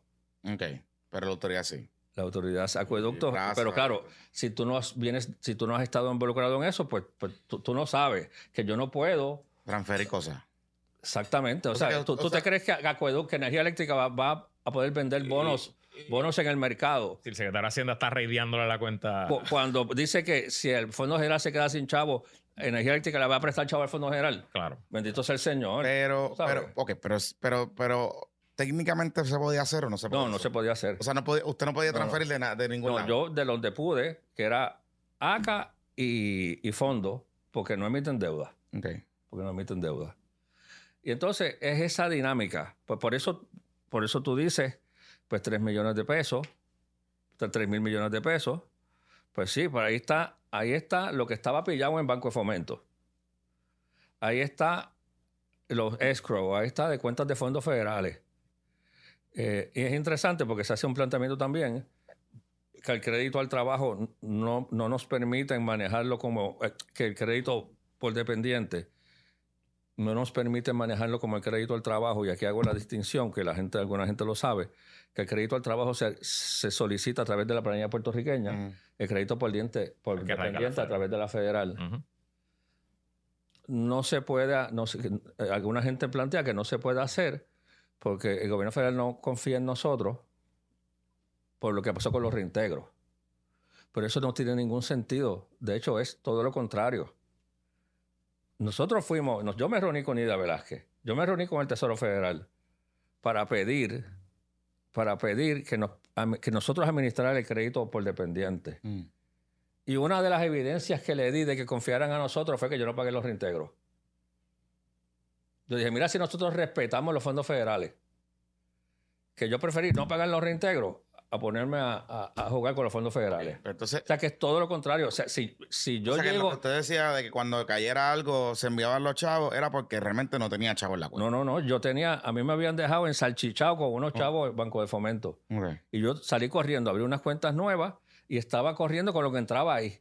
Y los balances viejos, pues tenía que escribirle una cartita a Melba todos los meses pidiéndole unos retiros y había un comité que evaluaba las solicitudes. O sea que, oye, yo me alegro que ustedes me, hayan preguntado esto porque todavía hay mucha gente, incluyendo mucho popular, alcaldes, asambleístas municipales, líderes del partido, que, me dicen que mucho daño le hizo Zaragoza a Alejandro al no pagar los reintegros. Porque piensan que los reintegros no se pagaron porque no quisimos. Claro, hay mucha, mucha falta de información porque aún para toda esta cronología que pasó aquí, yo tuve que llamar a compañeros del gabinete y decirles, refrescame la memoria para los eventos que pasaron, porque me di cuenta que esto no está escrito en ningún sitio. No. E, esta parte, que es una parte me parece importante de, la, no sabía de, la historia financiera de Yo no sabía que, esencialmente hubo un corralito. hubo un corralito, sí. o sea, con, los chavos de... Y entonces la gente piensa que era que yo estaba allí Y yo decía, no, a mí me gusta que el vecino me pelee, que yo no limite el reintegro. A mí me gusta que la gente me, me, grite en la calle. Claro. No, mire, mi hermano, aquí hubo, aquí hubo un banco que se puso en sindicatura. Y no había, o sea, literalmente usted no tenía chavo porque, pues. ¿Cuánto era la nómina quincenal del gobierno en ese momento? 175. ¿Y cuánto fue el punto más bajo que usted vio esas cuentas? 15. 15 millones. un día, o sea. Sí, y, y yo hubo momentos que el gobernador me llamaba me acuerdo, eh, eh, eh, se lo estaba recordando a Jesús Manuel los otros días, y él, y él se acuerda de la llamada. Alejandro me llamó el lunes, me dice, don Juan, él siempre me ha dicho, don Juan, don Juan, ¿cuántos chavos hay en la cuenta? Digo, 15. Y me dice, ¿y cuándo es la próxima nómina? Digo, el viernes. ¿Y cuántos son? 175. hay un silencio, como de 10 segundos. Me dice, ¿qué vamos a hacer? Entonces, no, me dice, ¿y por qué yo no lo oigo preocupado? Yo digo, bueno, porque esto lleva pasando ya como 10 nóminas. O sea, yo, yo tengo, o sea, aquí en Hacienda se deposita todos los días. Claro, claro. Hay dinero entrando todos los días. Y claro, yo, yo tengo la válvula, yo puedo, tengo la válvula, yo cierro unas válvulas y pago la nómina. Claro. ¿Verdad? Y, y, y la gente tiene que entender algo también, cómo se financia el gobierno de Puerto Rico, porque en toda esta crisis yo me di cuenta la gran ignorancia financiera que hay aquí en términos de las finanzas del país. Mm. Tú sabes que nosotros hacemos el presupuesto que ahora se está trabajando, ¿verdad? Que empieza en julio primero. Eh, cuando surge esta crisis de efectivo, yo tuve eh, compañeros del gobierno a quien nosotros le pasábamos eh, dinero en bloque, en una remesa mensualmente, que me escribieron cartas diciéndome, mire secretario, eh, nosotros estamos muy molestos con usted porque a nosotros cuando se aprobó el presupuesto, nos aprobaron 415 millones de pesos. Y ese dinero tiene que estar guardado en algún sitio en Hacienda. Nosotros solamente estamos exigiendo que usted no los dé. Gente, o sea, no, estaban under the influence de ninguna sustancia. Gente seria, gente preparada. Entonces, pero esta persona se fumó algo. O sea, ¿cómo, cómo, cómo, o sea, ¿cómo tú puedes pensar que yo preparé un... Es como si en enero primero, tú, si tú eres cuentapapista, te sientas con tu esposa, con tu compañera, con tu compañero y haces un presupuesto y dices, bueno, el año pasado más o menos hicimos 150 vendiendo medias, vendiendo anuncios, vendiendo no sé qué. Este año yo creo que debemos estar por ahí de nuevo en 150. Y esos 150 nos va a dar para pagarle la casa, el agua, la luz y darnos dos viajecitos. Pues muy bien, pues arranca el año, enero primero. Eso es como pensar que esos 150 tú los tienes en el banco, enero primero, pues así mismo funciona el, gobierno. Tú apruebas el presupuesto y prendes una vela. Para que se eh. Para que, se, para que entre el dinero y entonces vas a autorizar. El presupuesto es una autorización para gastar. Tú vas gastando. Lo que pasa es que en tiempos normales el, gobierno de Puerto Rico emitía una cosa que se llamaban los TRANS. Tax Revenue Anticipation Note. Que era como un, préstamo a corto plazo que te adelantaba el cash y lo después de la planilla. Exactamente, un préstamo intramural, intra-year. Mm. Tú lo cogías en julio agosto y lo pagabas después de las planillas. Pues en mayo. Decía, pues mira, pues yo, dame 3, 4 billones de pesos. Yo te, yo te lo voy a pagar dentro del mismo año. Y eso te permitía suavizar los picos y los valles de, pero ustedes saben que en toda esta crisis las diferentes fuentes de financiamiento del gobierno de Puerto Rico fueron muriendo, ¿verdad? Nos dejamos de emitir bonos. Eh, no había línea de crédito. No había línea de crédito. Ah, pues, pues eso es parte de la cronología. Como en diciembre del 15, Melba me envió una carta. Ya, ya como en verano del 15 me había bajado la línea de crédito. Y en diciembre del 15 me dice, vete a buscar crédito a otro lado porque te la tengo que bajar a cero. O sea que ya ahí yo estaba cash basis. yo, yo, estaba corriendo. Entra, lo que entra, se paga. Exactamente. Pero entonces, ¿cómo? Porque yo lo escucho y quizás no voy a poner en duda nada de lo que usted nos está explicando el corralito y todas esas cosas. Pero a la misma vez, los reintegros son retenciones que nos hacen en el origen, por ejemplo. Seguro. Ah, son pagos en excesos que yo hice como contribuyente sí, yo, puedo decir, bueno, está bien, yo puedo entender lo que está diciendo el secretario y la cosa está pillada y las cuentas y eso, pero es que esto ya yo lo pagué. Exacto. Ay, yo lo pagué y me lo sacaste del cheque hace meses. Entonces se supone, si yo confío en el sistema, se supone que eso está en algún lado en Hacienda. Y, si yo lo pagué en exceso, pues me lo tienes que dar. Y me alegro que traigas eso, porque esa es una teoría muy común. Claro, bro. por eso, pues, ¿me entiendes? ¿sabes? No, eso es, pensar que los 100 pesos que tienes en el banco están ahí esperando por ti. No, lo que, bueno, pero, pero, como funciona, Jonathan, es que. Eh, ¿Cómo tú crees que se paga la nómina? Tú, me envías, ustedes me envían cheques, ustedes me envían pagos mensuales, ¿verdad?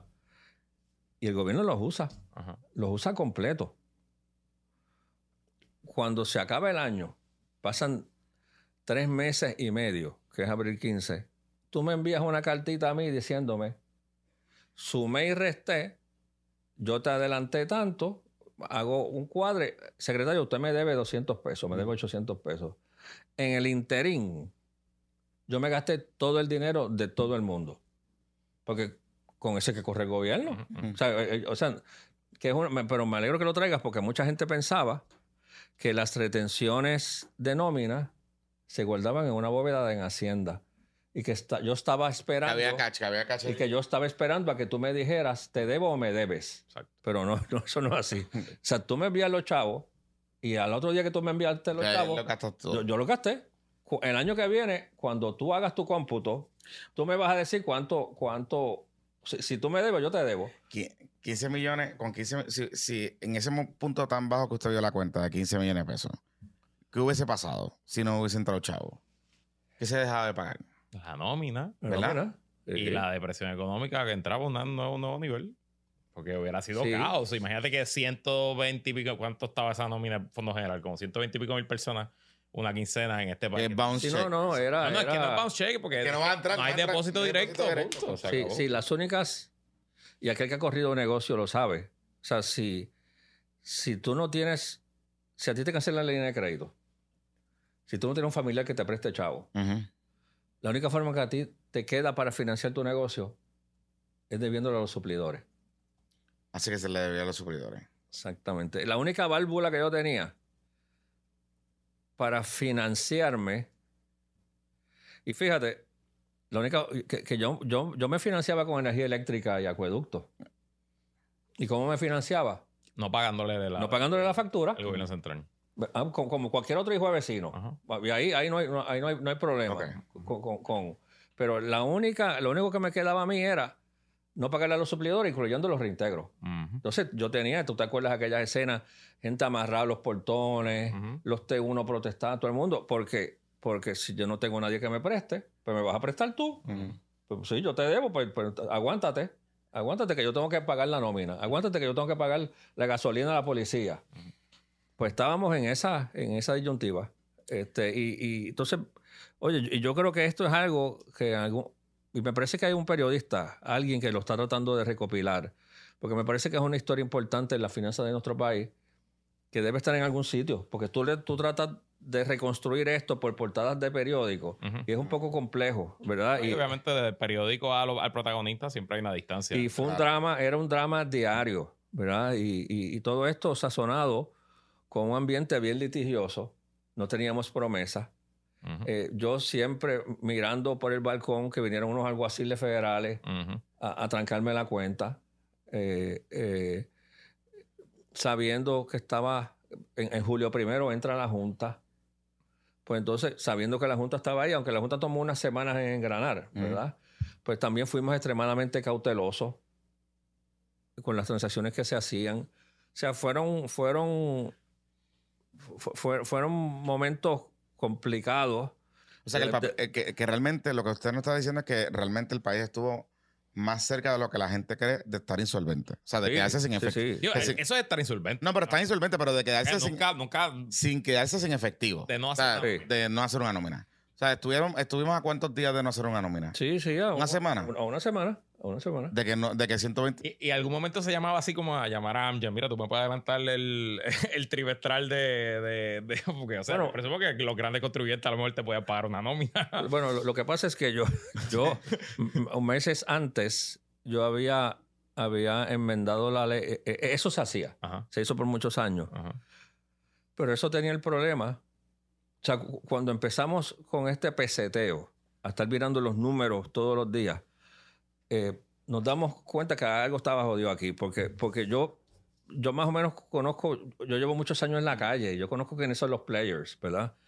Entonces yo decía, oye, pero yo estaba esperando en estimada corporativa que tal banco me pagara 20 millones de pesos. ¿Y porque, yo los conozco. ¿Y llegaban 10? Llegaban dos. Sí, sí, coño. O yo esperaba de tal farmacéutica que llegaran 50 y llegaran 6. Yo decía, entonces yo lo, yo lo llamaba, mm. pues, pues, yo conozco a medio mundo, ¿verdad? Ya tantos años en la calle. Me decían, ah, Juan, ah, es que nosotros hace muchos años, cuando la cosa se puso pelúa, hicimos un adelanto. O que ellos mismos se estaban cobrando el, Ellos mismos estaban amortizando el, adelanto. Ah, mira. Ellos, eh, pero entonces, ¿y dónde está eso registrado? Exacto. Eso, está, eso no está en el radar. Eso tú te das cuenta cuando te dan el cantazo. Entonces yo eh, preparamos una legislación enmendando la famosa sección aquella de los closing agreements. No sé si tú te acuerdas aquel... me suena el término, pero no. Eh, el closing agreement fue el mecanismo que se usó para tirarle el toallazo a Doral. Exacto. Ah, ya, ya, ya, Que se le reconoció la, ¿Eran cuántos millones? 300. 240, algo así. 240, que era lo que le estaban diciendo al regulador, que, con eso era que estaba. Que, que, estaba. Pues capitalizado. Eh, eh, yo preparé un proyecto para enmendar esa sección de la ley prohibiéndole al secretario pedir adelanto. Ah, ya. ya. Este, que me acuerdo que me llamó Eduardo Batia para decirme, mire, secretario, eh, aquí, aquí le están quitando poderes en una legislación propuesta. Digo, sí, Eduardo, yo lo sé si es mía. yo fue que la redacté. Entonces le expliqué, lo que pasa es que ese perro me muerde todos los días, chico. Ah, Cuando yo estoy esperando un cash, aquí se han hecho tantas transacciones off the books. Ajá, eh, por tantos años, bueno, tú sabes que el, acuerdo ese de Doral, que se acordó hacerle un cheque de 240 millones de pesos, ese acuerdo en Hacienda no existía. Ese expediente y el acuerdo se trituraron. Ay, Dios. Melba, Melba era la secretaria y Melba se entera cuando Doral va a cobrarle. Entonces, Melba lo ve y manda a buscar el expediente. No existía nada en el departamento, ni un email, ni un, acuse de recibo. Todo había sido destruido. Pues entonces, pues, ¿quién tiene eso en el radar? Entonces, pues, pues, pues sí, contestando a tu pregunta, no, no fuimos a pedirle a la gente a, pasar el cepillo, porque ya yo mismo lo había prohibido, porque todavía ese perro nos iba a morder. O sea, eso, eso te desvirtúa los lo, lo, el, el, forecast, el presupuesto, los pronósticos. O sea, que usted no estaba todos los días viendo la, eh, mi banco online y, y escondiendo los chavos. Ah, no, no, no, no, no, no, no, no, Estábamos todos los días tomando decisiones. Pero ¿verdad? Porque. Aclarada. Sí, sí. Sí, sí. Pues, no, no, pero yo, oye, tú no sabes cuánto. Porque eh, yo no había tenido oportunidad porque esto en una, cuando. A veces tú me llamas por la mañana, yo no tengo tiempo para hacer este novelo. Claro, claro, claro. la mitad. Tú sabes. mire, mire, cuando usted, usted se va a reunir con el secretario, darse un cafecito allí en el intendente Ramírez. Y... Lo veo cada vez en los, los vaqueros. Ah, ok. Ah, ah bueno. Son vaqueros los dos. vaqueros los dos. Sí, sí, sí. Él va, Está la ley de, orgánica que para el secretario de Hacienda que ser vaquero. Tiene que ser vaquero. Ahí, son los más odiados, así que el secretario de Hacienda, los vaqueros, los más odiados. Sí, yo que es parte del perfil. del perfil. Pero tienen buena relación. Sí, sí, tenemos. Lo que, oye, es que yo estas cosas Mira, estamos, yo le digo a los compañeros de la oficina, estamos en la segunda mitad del cuatrienio, ¿verdad? It's showtime. Ok. Estamos entrando al silly season. exactamente, ¿verdad? No es casualidad, estos tipos de comentarios, no es casualidad que Tommy lleva, que estoy en un back-to-back con Tommy. Claro. En Buenos Días, Puerto Rico. Sí, sí, lo sé, lo he visto. Pero entonces lo que... Lo Tommy, entonces, pues, yo con estas cosas... Pero, lo que, no pero lo que yo no entiendo, senador, en, ese, en esta, esta silly season cuando sale lo de la reforma contributiva, lo que se reporta es que usted no quería considerar la reforma contributiva, el proyecto, cuando se llegara al Senado. Que usted no iba a no, no, no, yo no, yo no tengo problema. Sí, sí, cuando porque tiene que, tiene que pasar por la Cámara primero. Claro. Cuando la Cámara lo pase, lo, y ahí lo va a considerar. Lo podemos considerar. lo ideal, oye, como te decía al principio, es difícil oponerse a la propuesta del gobernador porque le baja los taxes a todo el mundo. Claro, claro, claro. Entonces, pues, si al final de cuentas ese es el proyecto que viene, la decisión que yo tengo que tomar es, bueno, pues, pues me están poniendo en una encrucijada. Yo digo, bueno, con tal de darle los beneficios que le vayamos a dar a las pymes y a la clase, y a, la clase media, pues, pues deja que los bancos se jalten. Pues si eso es lo que hay, si esa es la propuesta que hay, pues dale para adelante. Mm. Pero yo preferiría que no. Claro. Yo preferiría que no. Claro. Eh, mire, eh, senador, ¿usted va a correr para la gobernación? Sí, si Dios quiere. Pero ya, ¿pero está decidido o está explorándolo? No, estoy decidido. O sea, está decidido. Sí. Porque lo que usted había comentado era que estaba con un comité que estaba evaluando las cosas, no sé. Sí, sí, no, pero ya. Pero ya, esto está decidido. Sí, sí, sí, sí, sí. Ok. Sí. Y, y tiene director de campaña, está recaudando Tenemos, Sí, estamos recaudando fondos. Tengo un grupo de asesores. Este, estoy, ¿Está encuestando? Nos reunimos la semana pasada con la compañía encuestadora y vamos a, vamos a encuestar. Ah. Vamos a encuestar ahora, después del 7 de mayo. Después del 7 de mayo. O sea que el, que gane la presidencia o la que gane la presidencia eh, realmente se va a enfrentar a la del senador Zaragoza en una primera por la gobernación. Vamos a esperar unas semanitas después del 7 de mayo. Para darle el cantacito. sí, no, en lo que, en lo que la efervescencia. Claro, claro. Ah, porque, si, no, porque si, no, no, si no se contamina. Claro, claro, claro, claro, Y si la encuesta le dice que no es viable, se quita. ¿Puede para el Senado? ¿O, usted cree que.? Bueno, lo que, yo no soy encuestador. Lo que pasa es que tú sabes que estas encuestas se van. Son como building blocks. Claro. O sea, eh, yo no creo que la primera encuesta me diga que no soy viable. Sí, sí, sí. Pero, o sea, tal vez ahí en esos niveles es name recognition y, pero, yo, la, eh, pero la otra vez que, que me dio en su consideración ahí, de la Porque ahí ya estábamos en una etapa bastante adelantada. Ah, y ya usted sabía ahí yo tenía un 12, un 14. Ok. Y no se movía. Y yo dije, yo no tengo suficiente pista para, para, para despegar. Sí, no hay pathway. Además, oye, de que era era against all odds. Ok. ¿Sabes? Yo había sido secretario. Sí, nunca había sido político. Nunca había sido político, pero alguna gente con Monday Morning Quarterbacking pueden pensar que lo hice a propósito, ¿verdad? Pues entonces tener un fallback en el Senado. Mm. Pero no, lo hice.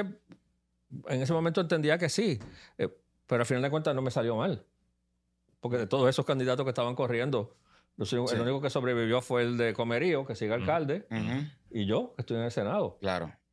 Bueno, eh, ya, lo saben, eh, a los amigos que lo están viendo, va a correr. Lo digo aquí. Eh, va a correr, o sea, ya está. decidido, va a correr. Busque el video. Va a correr. 23 de abril. Va a correr. En YouTube. No se va a quitar, ¿verdad?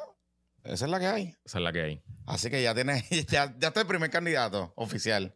Bueno, eh, y, le, hago la aclaración porque lo, último que le había comentado era eso, que estaba explorándolo, pero ya está decidido.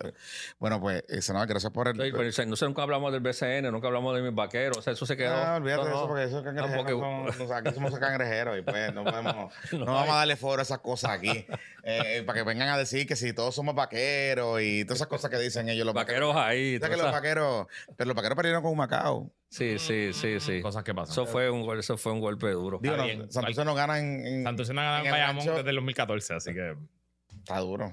digo, de esos tres años recesamos, pero... Está bien, pero... Sí. Sí, no, pero Santurce no gana, pero asusta. Asustamos, siempre, siempre vamos bien. el año pasado le ganamos dos en el Clemente. Sí, jugamos, jugamos, jugamos como nunca y peleamos como siempre. Siempre, le jugamos bien. Sí, sí, sí. Oye, no, y más allá, eh, eh, y ustedes que van a menudo también. Claro es, algo, yo voy porque es terapéutico. Es divertido. Es súper divertido. en el juego de Manatí la pasamos súper bien, le gritamos una. le gritamos esas cosas. Y que, sí, sí, sí, sí. O sea que ayer yo estaba, en el último juego nos estábamos acordando, yo antes de estar donde estoy, mi abonado era detrás del equipo visitante. Ok. Y es súper, súper bueno porque entonces tú, puedes hacer le grita al bullying. Y yo recuerdo un jugador de San Germán que era bien blanco, que nosotros le gritábamos que le gritamos, que le gritamos, mira, tú eres más blanco que el sobaco del papa.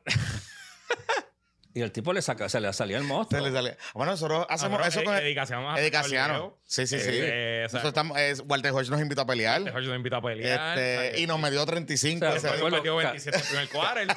había un dirigente que era bien cabezón y nosotros le decíamos cuando estaba perdiendo, que fuera y se tomara una batida de aspirina. que no. o sea, es, una, es una experiencia cultural. la pelea que le dimos a mi abuelo los otros días empezamos a gritar, eh, Richie es el coach, ¿verdad? Richie, hermano. Sí, sí, Richie. Cristian, Cristian, empezamos, Cristian, juega tú. Sí, sí, sí. Es cosa. Pero senador, gracias por, gracias, por venir. este, estaremos bien pendientes ya esos anuncios políticos de, su carrera política y su aspiración a la gobernación. Eh, ¿Quién gana la presidencia del PPD? Yo creo que está más apretado de lo que la gente piensa. ¿Sí? Sí. Yo creo que. ¿Va la gente a votar? Digo, estos han sido ciclos. Jesús estuvo adelante en un momento dado.